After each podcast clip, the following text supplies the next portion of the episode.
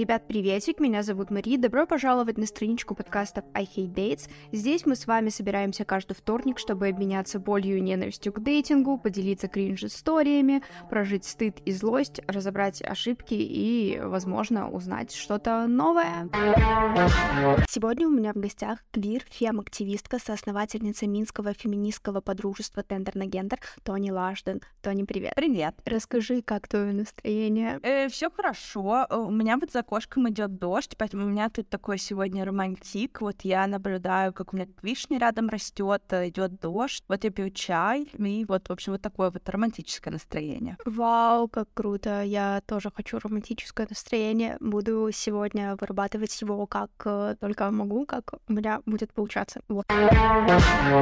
Мы сегодня с тобой собрались разговаривать про гендерную идентичность, немножко раскроем эту тему. Вообще, в моем розовом идеальном мире мы сегодня с тобой составим а, некий гендер-этикет для общения с людьми, которые гендерно идентифицируют себя не так, как принято в обществе. И если после прослушивания этого подкаста хотя бы пару человек станут чуть меньше бояться этой темы, я считаю, что моя миссия выполнена. Вот, как ты на это смотришь? Отлично, мне кажется, это очень здорово. Мне кажется, важно сказать, что как это, попытаться снять немного напряжения и как бы высоту ставок. Мне кажется, что мир вокруг очень сложный, мы живем в таком контексте, когда нам часто приходится решать очень много сложных вопросов, касающихся нас самих. Поэтому очевидно, что есть люди, которых, например, вопрос там гендерной идентичности или сексуальной ориентации волнует не очень сильно. У них могут быть совсем другие жизненные заботы. И понятно, что, например, чтобы изучать этот вопрос более глубоко, разбираться, у этих людей может быть мало времени, и это абсолютно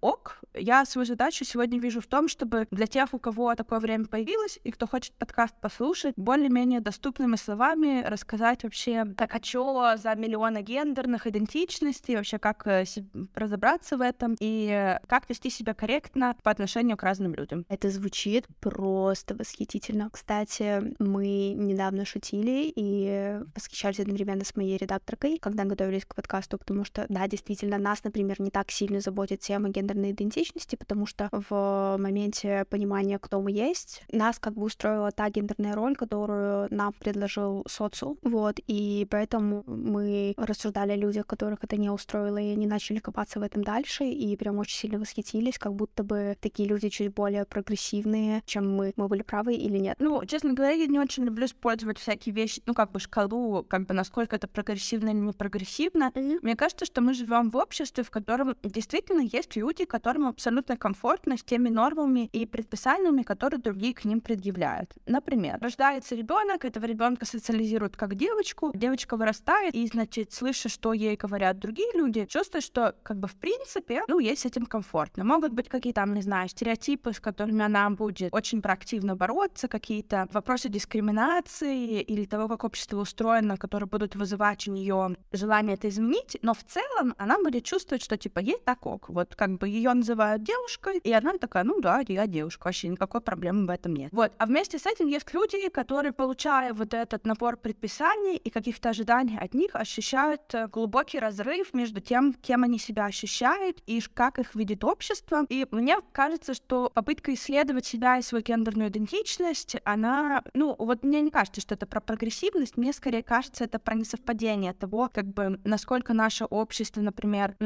какие именно оно предъявляет определяет предписание. И вот мне кажется, что это такой разлом, он происходит скорее из-за несовпадения того, как люди себя чувствуют и что они слышат в свой адрес. И вот эта попытка исследовать, а кто же я есть на самом деле, она, мне кажется, вот отсюда растет. Угу. Вот э, так мы красиво и роскошно пришли к ответу на мой первый вопрос, как э, человек вообще приходит к мысли, что, ой, наверное, я не то, что мне предлагает общество. Да, значит, э, мне кажется, тут важно начать с такой какой-то вот базовой мысли. Если мы посмотрим в медиа, и в медиа в разные, посмотрим, как журналисты и журналистки про что-то пишут, какое кино и сериалы делаются, мы увидим, что часто есть такой очень стандартизированный набор историй, как люди понимают, что они, например, не цисгендерны. Э, цисгендерность — это такое слово, которое описывает э, состояние, когда, например, анатомический пол людей совпадает с их гендерной идентичностью. То есть врачи, когда ребенок родился, сказали, это мальчик, а ребенок вырос и такой, типа, я мальчик. Вот это цисгендерность. А все другие состояния, когда есть зазор между анатомическим полом и тем, как человек себя ощущает, оно все попадает в зонтичный термин трансгендерности. Вот, то есть есть вот два вот этих слова, которые как бы характеризуют спектр гендерных идентичностей. Так и вот, и если говорить про трансгендерность, мы можем увидеть, что есть очень часто стандартизированный набор этих историй. И часто они такие, ну, имеют какое-то отношение к жизни, но не исчерпывающие то, как люди понимают. Очень часто можно услышать, что, значит, ребенок уже в самом детстве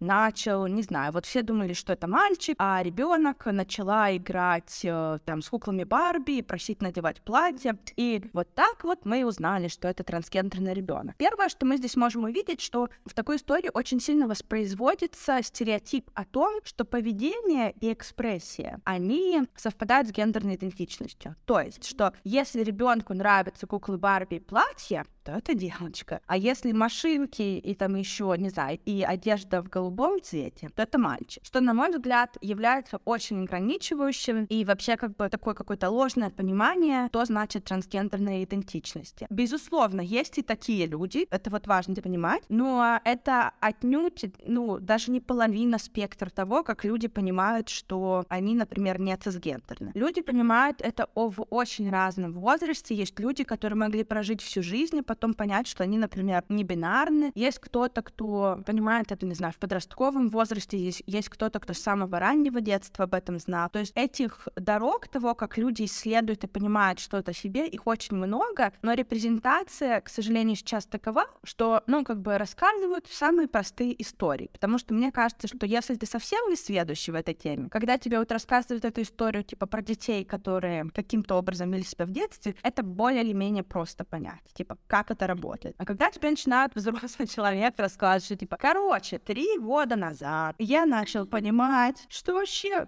как-то вот я, типа, например, Саша, блин, я сейчас не хочу, я не помню ее фамилию. Долгополов? Точно, Саша Долгополова, но у нее сейчас какая-то, она изменила себе фамилию, там есть у нее какая-то вторая фамилия. Вот, например, Саша — это хороший пример небинарного человека, которые осознали себя в более взрослом возрасте. И, например, для них не очень просто объяснить объяснить какой-то простой истории. То есть они большую часть жизни прожили, используя местоимение «он», все их считывали как мужчину, и они сами говорили о себе как о мужчине. Потом э, Саша осознала себя как небинарного человека и сказала, что типа так, все, теперь я использую местоимение «она». И вот такую историю более сложно, как мне кажется, объяснить сверхпростыми словами, потому что она простая. То есть это не такой вопрос, который решается за одну ночь. Типа я уснул, подумал, что типа так, все, теперь я не бинарный человек, и на завтра я уже не бинарный человек. Очень часто это протяженное по времени времени процесс, когда люди примеряются к разным словам. Он еще очень сильно сопряжен с исследованием того, вообще, так какие идентичности есть. Может быть так, что, например, люди встречают какое-то слово, читают его описание, такие, блин, так это ж про меня. И вот так они осознают себя как, например, трансгендерного человека. В общем, таких вот историй очень много, и мне кажется, какого-то одного ответа, типа, как люди это осознают, увы, нет. Вот. То есть, ну, как будто бы это просто путем познания себя все происходит, и как это слово подобрать. Ну, как будто бы искать не олицетворение, но как будто с чем ты ассоциируешься. Вот, в плане того, что тебе говорят, говорит общество, и ты такой, нет, это не про меня немножко, и пойдет переосознание. Я правильно говорю все. Однозначно. Еще мне кажется важным отметить, что вот по моему личному опыту, находясь в разных обществах, можно испытывать или очень по-разному воспринимать свою гендерную идентичность. В общем, когда я жила в Беларуси, мне было абсолютно однозначно понятно, что как бы я не цисгендерный человек. Просто потому что те предписания, которые ко мне предъявлялись, они, ну, вот вообще шли в разрез с тем, как я понимала себя и что я чувствовала, ну, как бы насчет себя. Мне казалось, что это вообще очень далеко от меня. Мне было очевидно, что конкретно в этом контексте я не цисгендерный человек. Однако после того, как я начал ездить, типа, и жить в других разных обществах, вот, например, долгое время жил в Швеции, из-за очень многих факторов, включая шведскую ксенофобию, но из-за очень многих факторов моя связь, например, с тем, э, с принимающим обществом, она была более слабой, чем моя связь с белорусским обществом. То есть и ко мне выдвигали значительно меньше предписаний, каких-то стереотипов, ожиданий от того, как я буду выглядеть и как я буду себя вести. И это для меня было ну, таким как бы возможностью подумать, окей, такая, что на самом деле происходит с моей э, гендерной идентичностью, как я себя чувствую, в общем, и вот. То есть мне кажется, что важно понимать, что это зависит, конечно, в первую очередь от внутреннего самоощущения человека, но и то, как устроен контекст вокруг нас, очень сильно влияет на то, как мы себя описываем и ощущаем. И может быть так, что, например, я фантазирую сейчас, конечно, но может быть так, что живя в обществе, где, например, гендер устроен не бинарно, то есть изначально есть люди, э, которые не только женщины и мужчины, например, это часть сообществ в Южной Азии, какая-то Восточной Азии. Вот, например, это часть стран в африканском континенте, где изначально общество устроено по-другому. Мне кажется, что очень можно по-разному тогда ощущать свою идентичность, если контекст устроен иначе. Вот. То есть еще важна твоя идентичность и контекст вокруг. Это круто. Ну да. У меня еще есть такой вопрос про небинарность. Она чем-то отличается от э, трансгендерности? Точно. Значит, если когда мы смотрим на трансгендерность, это зонтичный термин. Что это значит? Что он включает в себя, на самом деле, очень много разных состояний и э, самоощущений людей, и это как бы скорее просто такой термин, который говорит о чем-то. Если мы разбираемся, то какие вообще существуют гендерные идентичности, то вот, например, в рамках зонтичного термина трансгендерность можно узнать, что существует там бинарные трансгендерные люди. Это, например, транс-женщины и транс-мужчины. Потом есть небинарные трансгендерные люди. Это как бы люди, которые не описывают себя в терминах женщина и мужчина. Есть, например, понятие типа там э, demi-girl, demi-boy. Есть э, всякие гендерфлюидные люди. То есть вот в самом этом большом слове трансгендерность в него прячется очень много разных состояний, самоописаний и идентичностей. Вот. А возвращаясь к небинарным людям, если мы вот пытаемся как-то очень просто разобраться, то есть трансгендерные люди, которые описывают себя вот в бинарных категориях женщины и мужчины, а есть небинарные, которые не используют этих слов для описания себя. Угу. Сложно, но интересно. Мне очень нравится этот разговор, когда я просто сижу и слушаю. А, мой следующий вопрос от нас, от, от людей, которые ничего в этом не понимают. Как правильно реагировать человеку, когда тебе представляются и говорят, что вот я небинарная персона, условно, и мое местоимение там как бы от, отличается от моего пола, что в целом как будто бы нормально, но у меня есть история э, моей семьи, я рассказывала тебе ее когда-то. Моя семья супер ЛГБТ- friendly, там, допустим, мои друзья, они э, открывались намного чаще, чем у себя дома, и все чувствовали себя комфортно, но однажды я привела друга, у которого было местоимение «она», и он попросил так называть себя. Э, у моих родителей сломался мозг, и я не смогла им объяснить, э, почему это нормально. И мне бы хотелось э, какую-то стратегию поведения для людей, которые настроены не агрессивно, потому что, понятно, люди, которые там супер агрессивно настроены, ты с ними ничего не сделаешь, а вот люди, которые просто, у них ломается мозг, потому что они не понимают, они до этого раньше не сталкивались, там, может, какие-то консервативные люди или там поколение бумер, как мои родители, вот такое. Смотри, в ответ на твою историю, первое, что мне хочется сказать, что если человек попросил называть себя каким-то местоимением, то, типа, правило самое простое. Просто этим местоимением к ней надо и обращаться. Вообще, типа, все, не надо дальше, ну, типа, не надо пытаться проникнуть, почему так, или какие за этим стоят причины, или какая у этого человека личная история. Вообще, на самом деле, ничего этого не надо знать для того, чтобы обращаться к человеку тем местоимением, который он или она просит. Мне кажется, что если вот сейчас мы как бы абстрагируемся от истории про местоимение, когда мы, например, встречаемся с любым человеком, мы спрашиваем, как его или ее зовут. Если человек представляется условно, ну, не знаю, Наташа, да, мы же дальше не начинаем ни с чего этого человека называть Наталкой. Ну, то есть, если нам представили, что это Наташа, мы как бы называем человека Наташей, как вне зависимости от, возможно, от наших каких-то, не знаю, вот у меня может быть там своя история с именем Наташа, и мне оно не нравится, и я вот, типа, не знаю, буду называть ее Натой. Мои личные, как бы, чувства, истории, переживания по поводу Наташи, это как бы мои какие-то вещи. И вот базовое правило, мне кажется, любой коммуникации, вне зависимости от того, какие это люди, типа транс или цис, просто как бы быть вежливыми и стараться говорить с ними так, как эти люди сами попросили. То есть использовать то местоимение, которое люди озвучили, и использовать то имя, которое эти люди озвучили. Про местоимение важно понимать, что это на самом деле дело коммунальной практики. Вот, например, если кто-то работает в айтишке, которая, например, связана там с Канадой, Штатами или э, скандинавскими странами, скорее всего, в подписи у людей будет строчка с местоимениями, будет написано, типа, как этот человек сам себе говорит. И вот важно понимать, что для того, чтобы это произошло, люди должны были согласиться, что э, называть свои местоимения — это хорошая практика не только для трансгендеров, трансгендерных людей, а в том числе и для цис-людей. Потому что это помогает нам избежать недоразумений, когда, например, человек выглядит одним каким-то образом, но на самом деле говорит о себе совсем другим образом. Во-вторых, это помогает нам создать пространство, где транс-люди не чувствуют себя постоянно вынужденными, понимаешь, быть особенными, что типа вот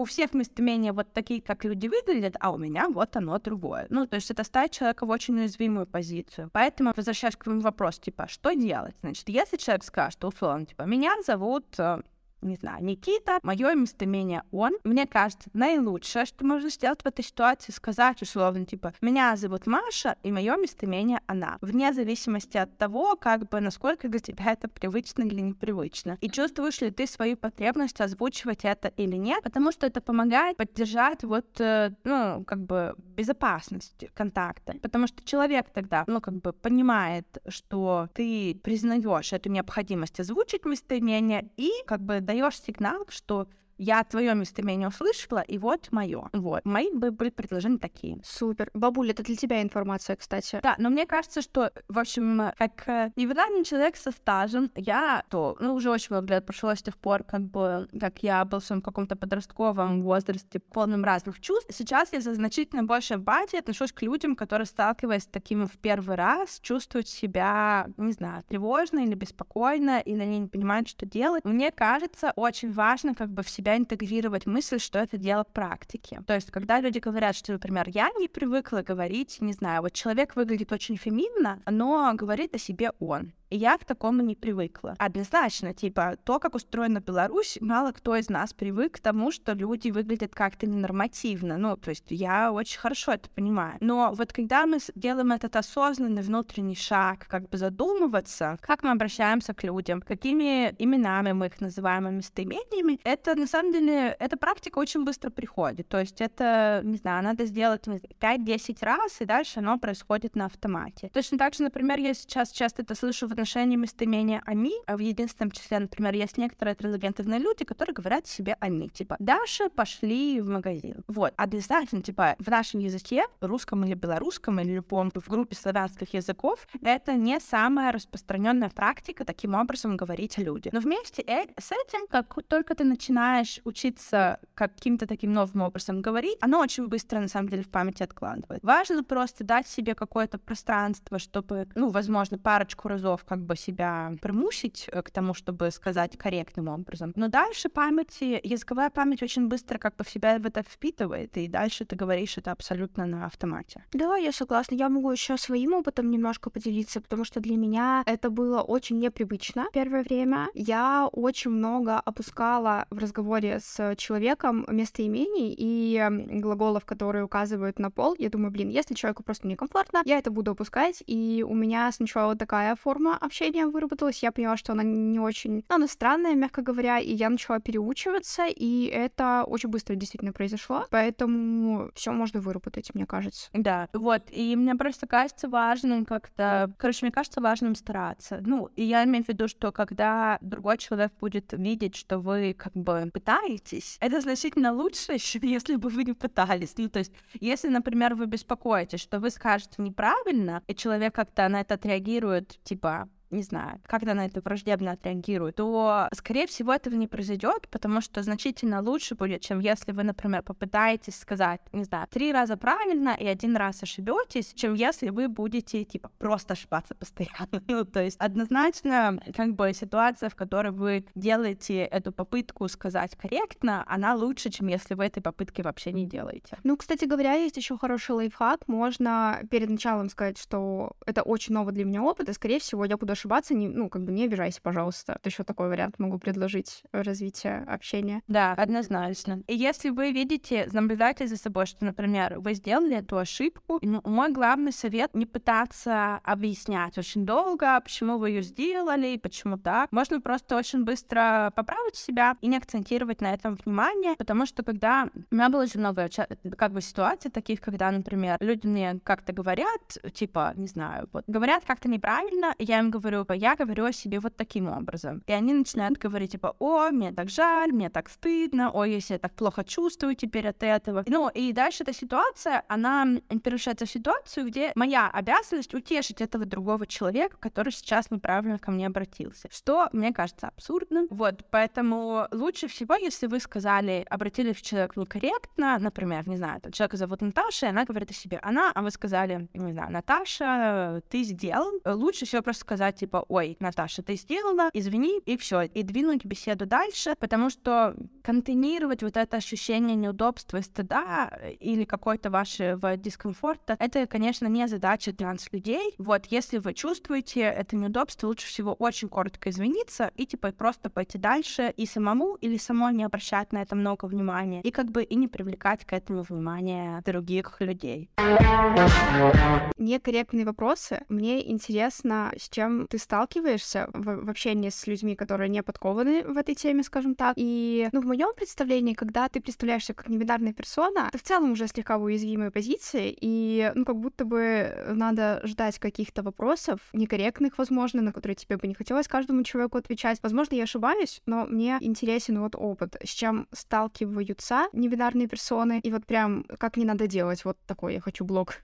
Да, блин, ну я уже много сейчас столкнулся, но, в общем, мне кажется, что первое, про что не надо, значит, если вы не находитесь в каком-то очень тесном, дружеском или интимном контакте, не надо пытаться узнать, почему так. Ну, то есть, э, если, например, вы просто пришли, не знаю, на какую-то условно там товарищескую посиделку или на свидание пришли, вот что достаточно часто мы же про свидание тут говорим. Ну, вообще, да. Что вы пришли на свидание, и человек вам говорит, я не бинарная персона. Вот если вы начнете дальше спрашивать, типа, блин, а вот как ты поняла, что ты не бинарная персона? А расскажи мне историю своей жизни. Это происходит, типа, на первом свидании без, как бы, никакого другого контекста. То есть единственное, что вы пытаетесь о человеке узнать, типа, и вот как она поняла свою гендерную идентичность. Для меня это кринж. Я сейчас объясню, почему. Я понимаю, что для многих, там, не знаю, не бинарность — это какая-то не очень, может быть, знакомая форма гендерной идентичности, но я, как человек,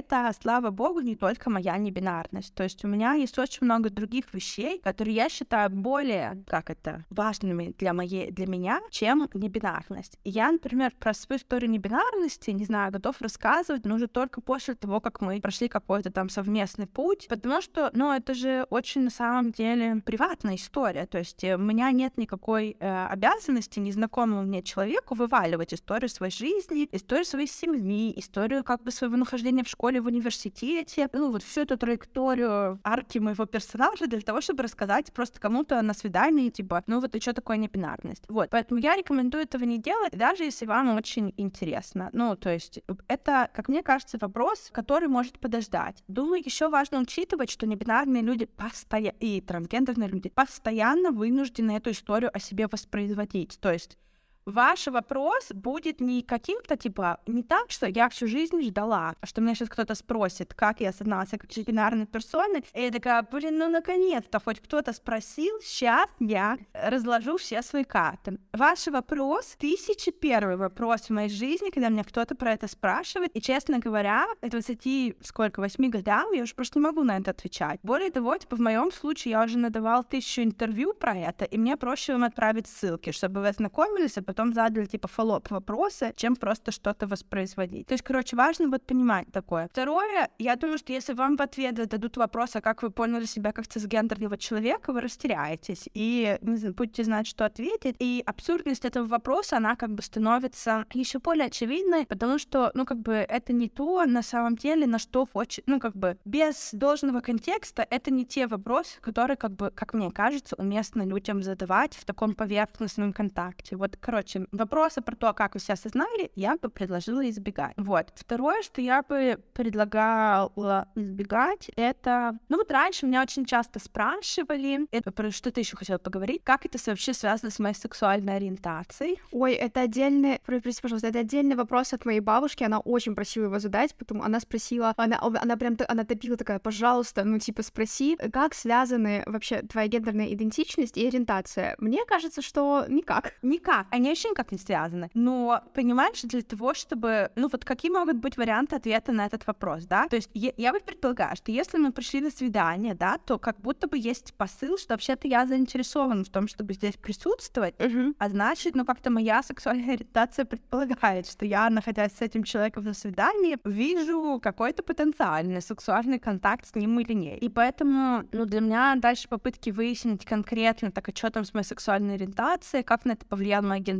идентичность и бла-бла-бла, ну, не знаю, как бы мне это тоже кажется не очень корректным таким вопросом для первого Мгм. какого-то знакомства или первого контакта. В конце концов, вы не станете это спрашивать, не знаю, у других людей. Ну, не знаю, вот вам кто-то скажет, типа, меня зовут Даша, и конец. И вы такие, блин, Даша, короче, вот а как ты осознала свою гетеросексуальность, и как она связывается с гендерностью? Ну, типа, это просто какой-то странный такой ход, ну, не знаю, вот, может, если вы ка- ну, типа, в рамках гендерных исследований делаете, может быть, это, типа, уместно. Но на свиданках, мне кажется, что это, типа, просто, просто странно. Мне, кстати, прости, что перебиваю, а ты, ну, э, ко мне в подкаст приходят вообще люди разных ориентаций и гендеров, я все это приветствую и считаю, что это нужно нормализовывать тут посредством разговора и вот рассказа про кринж-дейтинг. И мне пару раз прилетело от э, слушателей предъява за то, что я не, вначале не проговариваю ориентацию человека, и это для меня кажется очень смешным, потому что, ну, как бы, действительно, у гетеро людей никогда не спрашивают ориентацию. И я вот не понимаю, какого черта я должна спрашивать у других людей ориентацию. Ну, если человек сам не хочет рассказывать, why not? Почему я должна? И все. Это, это очень некорректно, я хотела сказать. Однозначно. Слушай, я это, такое очень поддерживаю. То есть мне кажется, что, ну, есть моменты, когда важно обозначить свою э, сексуальную ориентацию, когда дело однозначно идет до каких-то, не знаю, сексуальных практик. Но, возможно, тебе этот человек не подходит, и ты в нем не заинтересована. И это может... Ну, то есть, если ты в нем или не, не заинтересована именно по факту своей сексуальной ориентации, мне кажется, важным это, типа, очертить. Ну, условно, ты, типа, схо- не знаю, повстречалась э, с э, мужчиной, и ты думала, что вы просто сходили в кино, а он расценил это как, типа, свидание, а ты на самом деле лесбиянка. Ну, то есть, мне кажется, важно тут сказать, что вообще ты не заинтересована. Ну да, будет не А, лишним. Да, будет не лишним. Но в целом, если вы условно познакомились в каком-то Тиндере, и вы посвайпали друг друга, мне кажется, что это как бы индикатор того, что человек, скорее всего, заинтересован в каком-то таком контакте. И, ну, дальше как бы уточнять вопрос сексуальной ориентации, я бы, типа, этого не стала делать. И уж тем более не стала задавать этот вопрос после, типа, стейтмента про, там, трансгендерность или небинарность. Ну, мне кажется, что это вообще как-то просто, ну, не знаю, я не понимаю, зачем это делать. Вот. Потом меня постоянно раньше, ну, уже как бы я из этого вырос, но раньше спрашивали постоянно, так мальчик я или девочка.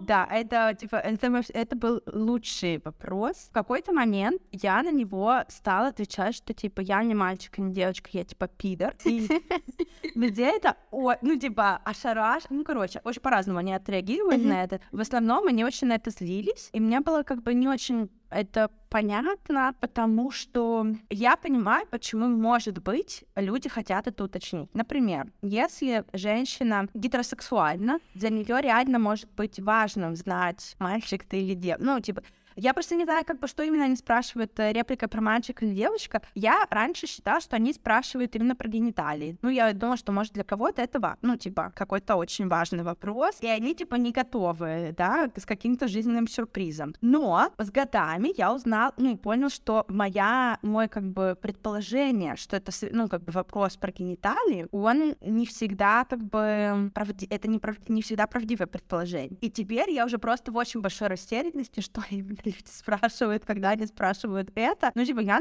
сейчас отвечаю, что, типа, ну, я как бы не мальчик и девочка, я типа не бинарный человек. Ну и дальше, как бы в зависимости от того, насколько там эти люди хотят общаться, они вот начинают дальше рас- расспрашивать, типа, а как ты это понял? В общем, ценная история. То есть это я все к чему? Что, типа, сложно ходить на свидание.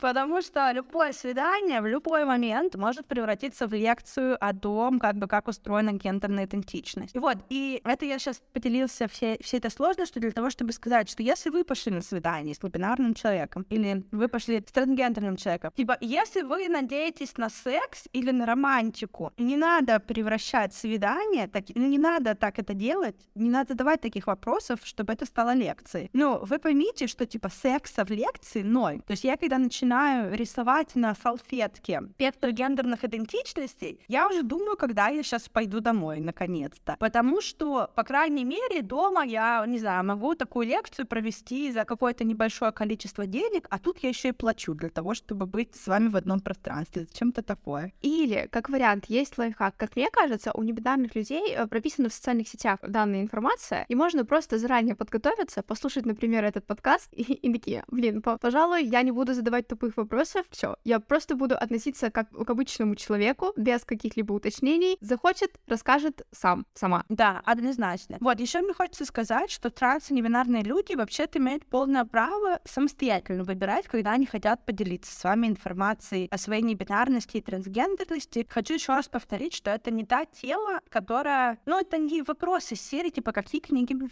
нравятся. Это касается очень глубоко, как бы, каких-то моих личных, там, не знаю, моей личной жизненной траектории, и поэтому я не считаю, что посторонние люди имеют какое-то право. Ну, типа, даже не имеют права, а что, как бы, у меня есть какая-то обязанность информировать их про эту мою жизненную историю, если я не хочу. То есть наше а, общение не построено таким образом, что, значит, мы встретились, и первое, что я про себя обязан вывалить, именно обязан, это вот история про мою небинарность. Я не считаю, что это устроено таким образом. Мне кажется, что важно людей иногда типа проинформировать, что вы не бинарный или трансгендерный человек. Но сейчас в Тиндере почти все пишут про это как бы первой строчкой. Ну, а да, кто да. не пишет, те говорят, в, ну, как бы в личном контакте это. Поэтому, то есть эта информация есть, и мне кажется, что для каких-то первых контактов она типа исчерпывающая. То есть вам и не надо больше знать. Вот так вот мне бы это хотелось подчеркнуть. Если у вас есть какие-то типа вопросы, вам хочется что-то уточнить, мне кажется, все это важно предварять в дальнейшей коммуникации вопросом типа «Мне бы хотелось спросить тебя о таком. Насколько комфортно тебе будет поговорить со мной об этом?» И не обижаться, если люди скажут, что вообще-то они не хотят с вами про это говорить. Потому что, ну, истории про гендерную идентичность часто э, сопряжены с достаточно травматичными семейными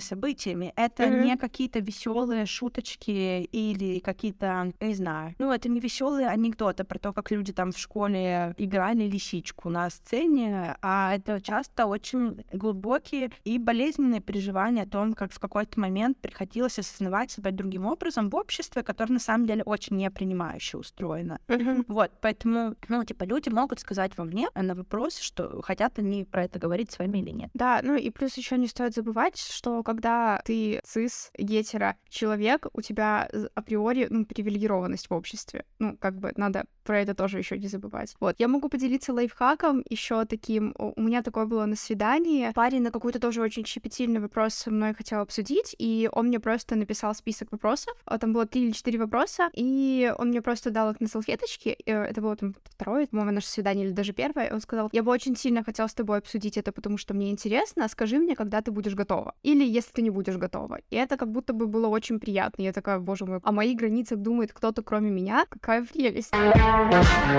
Как литературно выделяются вот небинарность? Потому что я в некоторых статьях вижу он двоеточие А, вот такие вот штуки. Я хотела вот такой тупой вопрос для себя задать. Как они выделяются и выделяются ли, и вот правильно ли я думаю? На самом деле есть очень много разных способов писать mm-hmm. как бы небинарным языком. То есть вот, например, лично я сейчас использую тоже через двоеточие. Например, мы пишем там глагол, э, делал, ставим двоеточие и пишем А. То есть, получается, ну, как бы показываем, что это не глагол в женском грамматическом роде, а как бы глагол с загадкой. Ну, как, как бы это так намекает на то, что есть невинарно. Раньше я еще использовал такой способ написания, который называется gender gap. Это, например, мы пишем точно так же делал, но после Л ставим нижнее подчеркивание, и после этого пишем А. То есть, получается, тоже делала, но есть вот этот gender gap, то есть гендерный зазор, который показывает нам, что это на самом деле глагол не женского грамматического рода, а как бы от некоторого другого какого-то рода. Изначально gender gap, он должен был включать, ну, то есть его задумка, концепция gender gap а в том, что это он включает в себя мужской грамматический род, женский грамматический род, и сам этот гэп показывает еще как бы зазор для любых других родов, которые хотели бы быть включенными. Еще одна вариация есть, когда в скобочках пишут, это, мне кажется, прям очень раньше распространено было, в том числе во всяких таких бюрократических документах, когда пишут «он», «но», и в скобочках дописывают «она». К этому есть много критики, что женский род вообще-то не скобочный род, что это как бы не какая-то, типа, второсортная альтернатива, ну, в общем, и сами непинарные люди редко такое используют, но это можно встретить. И еще есть вариант, который пришел к нам из немецкого языка. Это астерикс, когда, например, пишут учени, дальше ставят э, звездочку такую и пишут э, ци. То есть э, это вот буквально как бы калька того, как это в немецком языке работает. То есть пишут э, корень слова, а потом перед суффиксом и окончанием ставят астерикс, чтобы показать, что в это слово включен не только женский род, но и мужской и другие потенциальные потенциальные грамматические рода. Вот, вот такое есть. Ну, еще сейчас э, все больше и больше становится такого гендерно-нейтрального или гендерно-инклюзивного языка. Когда, например, вместо того, чтобы сказать преподаватели, пишут э, те, кто работают в школе или те, кто работает в университете. Или еще часто используют причастие или идею причастия для того, чтобы какую-то группу описать. Работающие, учащиеся. Ну, то есть вот используют слова, в которых нет грамма... э, указанного грамматического рода для того, чтобы говорить про какую-то более широкую группу. Угу. Хорошо, спасибо большое. Мой следующий вопрос, он у меня был записан, какие гендеры существуют, но я его немножко перефразирую и задам так, а почему их, типа, очень-очень много? Потому что если какие, ну, типа, их действительно, насколько я знаю, ну, как бы масса, можно надолго застрять. Тут, э, значит, ответ такой. Тут есть разные, как бы, социологические теории того вообще, насколько, как бы, а сколько гендер, гендерных идентичностей есть. В общем, я, наверное, как исследовательница как активистка придерживаюсь концепции того, что гендер — это спектр а спектр имеет бесконечное число вариаций. Это значит, что люди в любой момент могут очень по-разному себя как бы соотносить с разными плюсами этого спектра, где на одном, например, расположена маскулинность, то есть нормы, которые приписываются людям с анатомическим мужским полом, а на другом конце спектра феминность, то есть то, что предполагается от э, условных женщин. И в рамках этих двух полей люди очень по-разному могут себя описывать, и поэтому мне кажется, что говорить о том, что есть какое-то как бы конечное число гендерных идентичностей, мне кажется, очень сложно. Ну вот, если исходить из этой концепции, что это спектр. Почему их становится, может быть, типа, больше? Я не думаю, что становится больше. Вот я думаю, что происходит, люди придумывают новые слова того, чтобы как-то себя вот в этом спектре идентифицировать. Тут, конечно, резонный вопрос, а зачем они это делают, но мне кажется, любой, кто когда-либо сталкивался, ну, как с каким-то поиском себя, может, наверное, узнать, что когда ты, ну, как бы определяешь себя как часть группы, ты испытываешь значительно большую защищенность, чем нежели когда ты не принадлежишь никакой из групп и как бы не знаешь, кому себя соотнести. То есть это сложно, на самом деле, психологически не знать, кто это. Вот. Поэтому люди придумывают эти новые слова, чтобы как бы зафиксировать себя, очертить свою идентичность и найти группу других людей, которым они могли бы принадлежать. Нужно ли знать, знать все эти слова? Мне кажется, нет. Мне кажется, что этих слов неизбежно будет становиться все больше до какого-то момента. И я не думаю, что, типа, простому человеку, который не очень глубоко погружен, там, не знаю, в гендерные исследования или там в транс-небинарные сообщества, мне не кажется, что это какая-то императива знать все эти наименования. Я думаю, что, безусловно, скорее всего, с течением времени в жизни разные люди будут каким-то образом себя по-разному называть, и если вы не знаете этого слова, я предлагаю погуглить. Сейчас очень много уже информации написано в том числе и на русском, и на белорусском языке о разных гендерных идентичностях, и можно просто, типа, смело гуглить, ну, еще больше на английском, понятно, и можно просто смело гуглить и посмотреть, что это значит, но ну, я как бы себе это разрешаю не знать. То есть, когда я встречаю кого-то, мне кто-то говорит, не знаю, у меня, например, вот такой вот, такая вот идентичность, я думаю, типа, прикол, а что это значит? Ну, я просто гуглю и как бы и дальше обрадованная этим знанием иду по жизни дальше.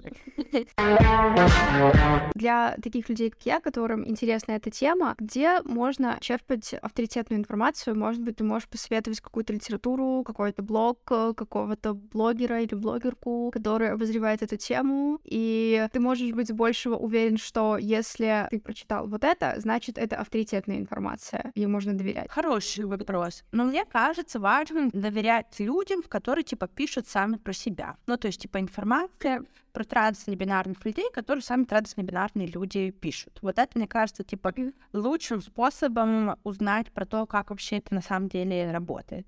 Сейчас вот э, начал, стартанул новый белорусский проект про гендерсексуальность, который называется «Дасхи». Uh-huh. Мне кажется, что там много хороших материалов, э, и они недавно, вы, вы, ну, вот буквально там на каких-то, ну, знаю, пару недель назад, они написали материал про новые термины в ЛГБТКИ и субкультурах. И я такой, типа, прочитала материал, такой, типа, вот я...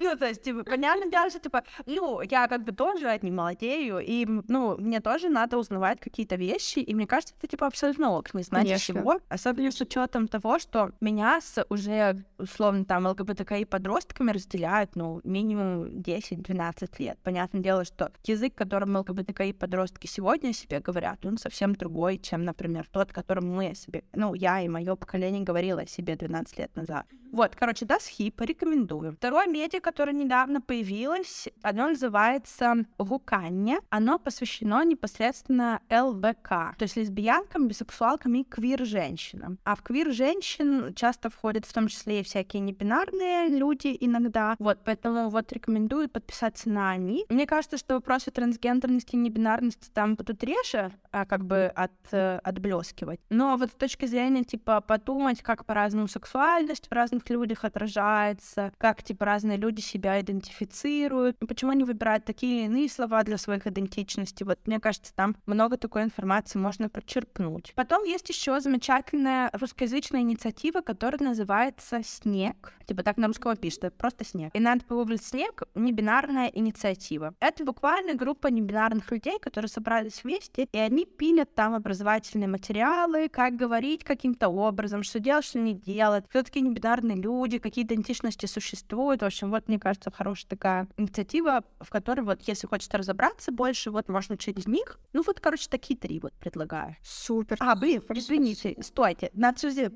сделать промоцию самих себя. Я, как обычно, забыла бы рассказать. Естественно, почему ты? А еще я же тут соосновала инициативу, которая называется «Тендер на гендер», и это трасса небинарная инклюзивная инициатива, и мы достаточно часто делаем мероприятия, которые посвящены каким-то аспектам жизни транс и небинарных людей. И эти мероприятия, э, почти, ну, в 100% случаев, сделаны самими транс и небинарными людьми. И, например, мы делали мероприятие о том, типа, вот вообще, как общаться, какие вопросы корректно или некорректно задавать, как лучше обращаться. Совсем недавно мы написали гайд вместе с инициативой Инши о том, как, как поддерживать транс людей. Мы дали пять супер простых советов, как это можно делать. Ну, короче, вот, подписывайтесь на нас тоже, и мы про это достаточно часто пишем. Супер, я все ссылки прикреплю в описании и в телеграм-канале подкаста.